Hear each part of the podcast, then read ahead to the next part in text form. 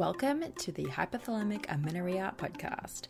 I'm Dani Sheriff, your host, certified fertility awareness practitioner, functional nutrition counselor, and founder of the H A Society, and of course, an H A recovery coach who has walked where you currently are walking.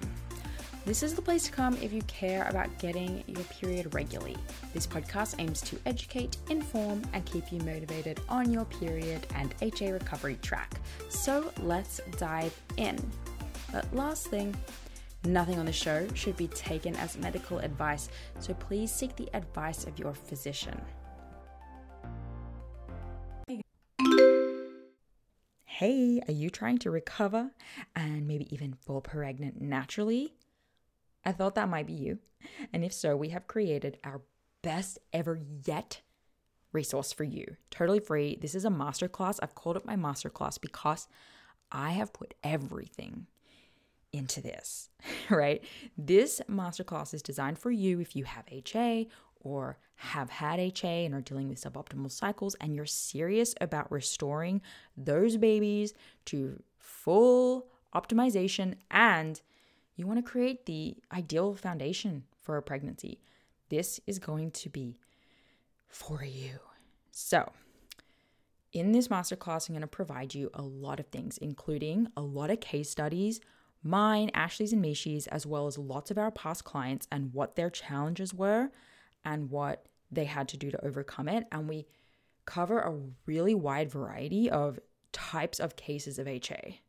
So everything from primary amenorrhea and missing periods for years and years to short-term amenorrhea and what we did to handle that situation as well, and how long it took these people to go from H A to pregnant with this system, and how long it took them to go from H A to ovulating, of course, with this system. So lots of information, lots of case studies, lots of stats. We go through why this is not a weight gain plan and how we actually divide you into phases, the three phases of H A, and determine what your starting point is so that you have a good idea of where you need to start with your actual changes and lifestyle and nutrition changes. We even cover questions like H A and people with a normal B M I and recovery for people who have had H A for too long. There's so much in this sixty minute masterclass. Y'all, I'm impressed. And at the end, I'll also be running you through how to get a free H T M A, hair tissue mineral analysis, through us, which is a part of our process for recovery and preconception clients that we're happily going to give you for free ninety-nine as a massive thank you, of course, for joining the masterclass. So go to the hasociety.com forward slash masterclass. Or head to our website and you'll find a link for it and find when the next available presentation is going to be. That's the hasociety.com forward slash masterclass. Guys, welcome back to my channel. This is an interesting video today. I am going to be talking to you, going through the basics of how menstrual cycles work in the context of someone who doesn't have a period right now to help make this more clear. The reason that I'm doing this video is because I got an email from Diana, okay? Hey, Diana, I'm going to answer your uh, email question. I'm going to read Diana's email. And here's the thing. If one person is asking this question, it means more people are probably wondering the same exact same question, right? So I would love to hear from you, listener, in the comments. Shoot me an email if you want to. Was this helpful? Like, are there elements of how periods work that are confusing you that you would like more clarity on? Because don't feel embarrassed as well either if, like, you feel like you should understand this, because that's not true. Like, it takes work to learn and understand how hormones work and how the menstrual cycle works. So Diana's question: I'm trying to recover for years now. This year was much better than earlier. I had periods after no period at all, but still something is no good. Anyways, what is not clear for me are the following things. If you do not have any ovulation sign, nothing at all, how do you know where does your follicular phase and your luteal phase start? I had lots of periods like that, sometimes one hundred twenty days long, other times forty-eight days.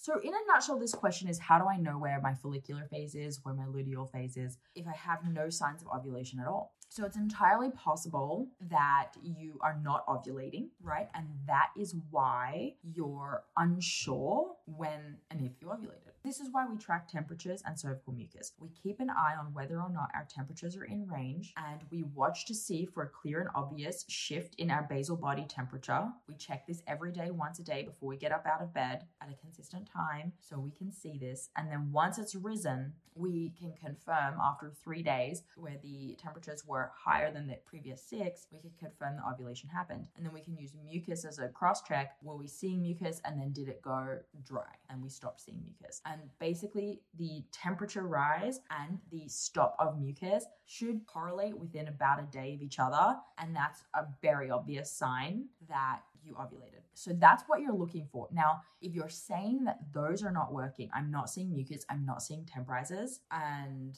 you're basically not having periods, or you're having periods one hundred twenty days apart, what I'm thinking here is that you're either not ovulating, or you're having a really long follicular phase and then you're ovulating, but it's for such a short period of time, right? Your luteal phase is only like two, three days that you're barely noticing, or you're not actually registering this temp rise because it's not for long enough. Does that make sense?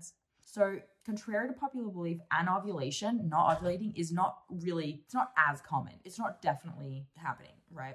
Um, more likely you are ovulating with a really short luteal phase. Progesterone's not high enough. And so it's not looking like ovulation, but it is. So to the trained eye, we can see the difference between an ovulation and just a poor ovulation. So I really want to try and answer this question clearly. If you are having some periods and they're really far apart and you can't tell if it's ovulation, it probably it either isn't ovulation, or your progesterone is so low that you can't tell ovulation. And in this scenario, you likely still need to eat more and you still need to rest more. And there are other things that you can do, especially if you're having a really short luteal phase. And I have other videos about that. But yeah, like you should be able to tell if you've ovulated. And if you aren't and you're unsure, I recommend you work with someone to help you identify what's really happening. Because if you're not trained in it, it is hard.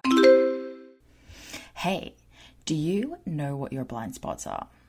As in, do you know what it is, what the thing is that is holding you back from getting your period back? Look, it could be an absolute plethora, cornucopia of things, but in our practice, what we tend, the first place we tend to go is, what behaviors and habits do you have around food that you may be still doing? And these are called blind spots because we just don't necessarily always know that they're an unhelpful habit, or that it's something that we're doing, whether it be a subconscious or conscious need to control our food or our body, or whether it be something that you've just done for so long that it feels normal and like a preference even.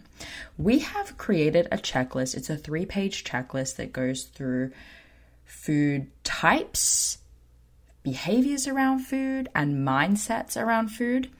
And what you do is you go through the lists and you check off and you see which ones are you doing, whether it be daily, weekly, monthly, quarterly, and how are they potentially affecting your recovery today. So it's a really simple checklist. It's just three pages. You go through it. There's a very simple scoring system to help you figure out um, how much this may be impacting your recovery. And it's just an insightful thing for you to do to help you reflect, and then you can journal about it, or you can learn more about it and just start really working at any of the boxes that you checked and understanding that they're playing a role in your recovery. So to get the checklist, all you have to do is go to the h a society dot com forward slash blind spot, and we'll send it straight through to you. You can print it off and you can check on it every now and then. I always recommend a reflection point every like four to six weeks. How are you going? Are you still checking that behavior off, or have you, you know, systematically kicked it to the curb? So check it out. It's the h a society dot com forward slash blind spot, and it will be waiting for you there. And then the other thing, ways to sort of tell, okay, if you do not have any ovulation sign, nothing at all, how do you know? Okay. And so to answer the specific question of how do you know where follicular phase starts and ends and luteal phase begins and ends, right? Follicular phase is the first day of your bleed and it ends on the first day of your risen temperature and or your first dry day. So no mucus. And that's how you can tell. And you're saying you don't see any signs of this, which does make it really hard, but it's highly likely that it's just very hard for you to, to tell through the fine details of what's happening. So if at the end of one hundred twenty days, say one hundred eighteen days, you have a spike and it stays up for two, three days and it comes back down and then you bleed, that was probably your ovulation and your progesterone was really low.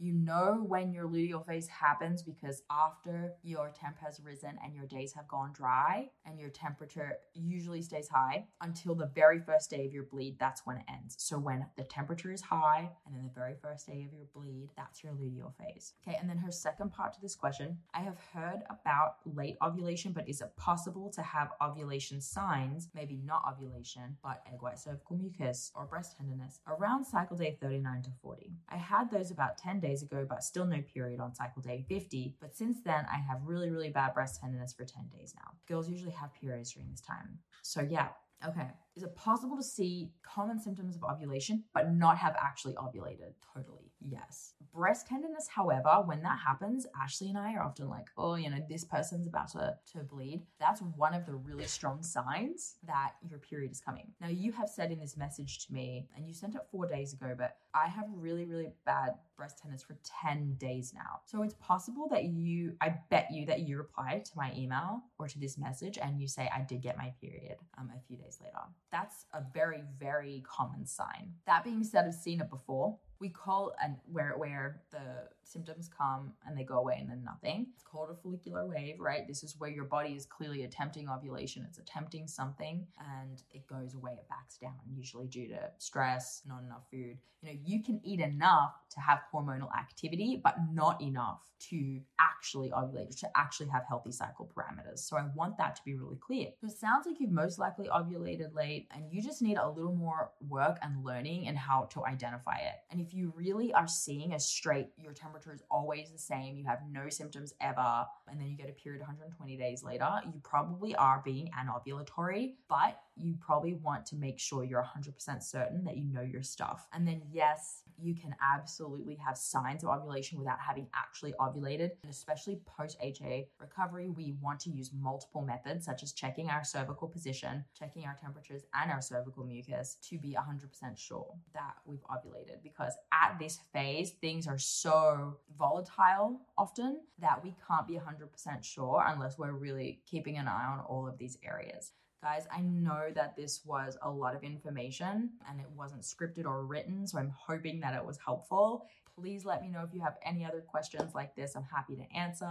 If you have any other questions at all, you know, hit us up. Dani at the H A Society dot com is our email. Check us out on Instagram at the H A Podcast, or uh, I think that's everywhere. Oh, comment below if you have anything, any questions, and you're watching on YouTube. Otherwise, we'll see you guys next week. Hey there, it's me, Dani, and I want to tell you about Tempdrop as a fertility awareness method tracking option. So many of you guys know that we actually recommend the fertility awareness method both as you're going through recovery and one hundred percent after you have gotten some cycles back and you're starting to move forward for the rest of your reproductive years. So Tempdrop itself is a wearable fertility monitor and we love it. It's a wearable device, so you put it around your arm and you can use that instead of taking your temperature manually with a thermometer each morning. So I'm personally a big fan of the manual tracking. All of us at the H A Society are, and that's the method that we use, you know, just using a good old thermometer. We use that with our clients because it's the best way to use it as a diagnostic tool, as a practitioner. And it's also the best way to ensure if you're trying to avoid pregnancy that you don't get pregnant. However, manual temping for many reasons is just not always an option. When you're in the middle of recovery, again, we do recommend manual temping, but once you're cycling, the Tempdrop is actually a really great hack. So it gives you basically everything you need to effortlessly track your fertility status, like where you are in your monthly cycle. So you wear the Tempdrop sensor while you're sleeping for accurate basal body temperature readings without the stress of early morning wake-ups. So I personally love this because with a toddler, my wake-up times are all over the place, and the occasional sleep disruptions make using an oral thermometer a lot more difficult. So Tempdrop's accompanying charting app enables you to track an array of symptoms alongside your basal body temperature. This includes tracking your cervical mucus if you've been using O P Ks, and then it also gives you sleep insights too. So you can combine these fertility signs all in one place, and that will help you identify your fertile window, confirm ovulation, plan for your period, and if you're trying to get pregnant, you know, identify whether or not you are pregnant. So whether you're trying to conceive or avoiding pregnancy, or you want to chart for health reasons like H A recovery, making sure your cycle's not slipping back in the H A direction, Tempdrop makes fertility awareness accessible to all women, even if you don't have regular cycles or sleeping patterns. So track your ovulation in real time with the Tempdrop. And we are lucky enough to have a fifteen percent off code. So if you go to their website, they're usually having a sale, but you can stack this code on top of the existing code. So just go to tempdrop dot the h a society dot com and use the code A F H A Society. I think too, if you just go to tempdrop dot com and, and use um, A F H A Society at the checkout, that will work too. So happy temping and good luck. This episode is brought to you by Grassland Nutrition beef liver capsules. Did you know that in terms of nutrient density, beef liver actually blows vegetables and fruits out of the water? If you're a client of mine, you have already been instructed to eat beef liver either fresh or in capsule form. I recommend it for anyone and everyone who is, of course, dealing with amenorrhea and fertility challenges out there, but I may even recommend it for just everyone in general. Get your husbands on it, get your partners on it. If you have a history of H A and add on top of that maybe a history of the pill, maybe you've been pregnant before, you know, through treatments or other, like you've just, your body's been through anything, you know, you're absolutely one hundred percent dealing with a nutrient deficiency of some kind. And while it's true that testing is going to be the best way to understand those exact deficiencies, eating nutrient-dense, real food is going to be one of the most important next steps that you take with or without testing. So I've been using and recommending Grassland Nutrition beef liver capsules for years now, and the capsule form makes it so easy to get your liver in every day, and I appreciate the transparency of this product in particular above others. So in case you're wondering, it's completely natural.